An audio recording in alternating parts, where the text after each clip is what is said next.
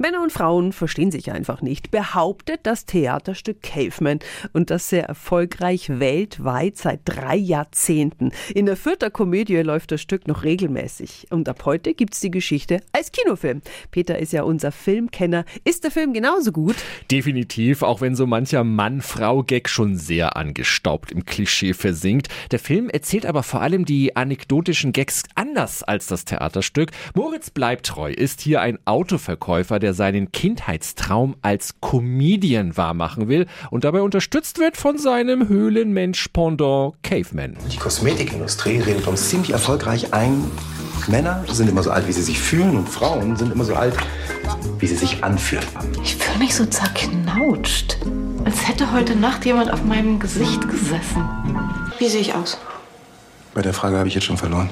Der Mann-Frau-Humor ist angenehm sympathisch, nicht so aggressiv plump wie bei einem Mario Barth. Vor allem aber das grandios aufgelegte Ensemble sorgt für Spaß. Neben bleibt treu Laura Tonke, Jürgen Vogel, Martina Hill, vor allem aber Wotan Wilke Möhring als Bauchtasche tragender Sex-App-Erfinder. Wenn der auftaucht, da schmeißt du dich weg.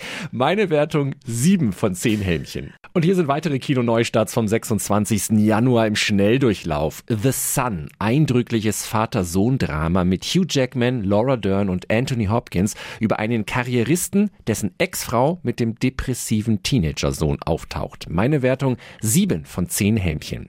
Die drei Fragezeichen, Erbe des Drachens, gelungener Neustart der sehr beliebten Hörspielreihe über die drei Jungdetektive, die bei einem Filmdreh in einem rumänischen Schloss mysteriöse Vorfälle untersuchen, mit der Junge muss an die frische Luftstar Julius Weckauf als Justus Jonas. Meine Wertung 6 von 10 Hämchen.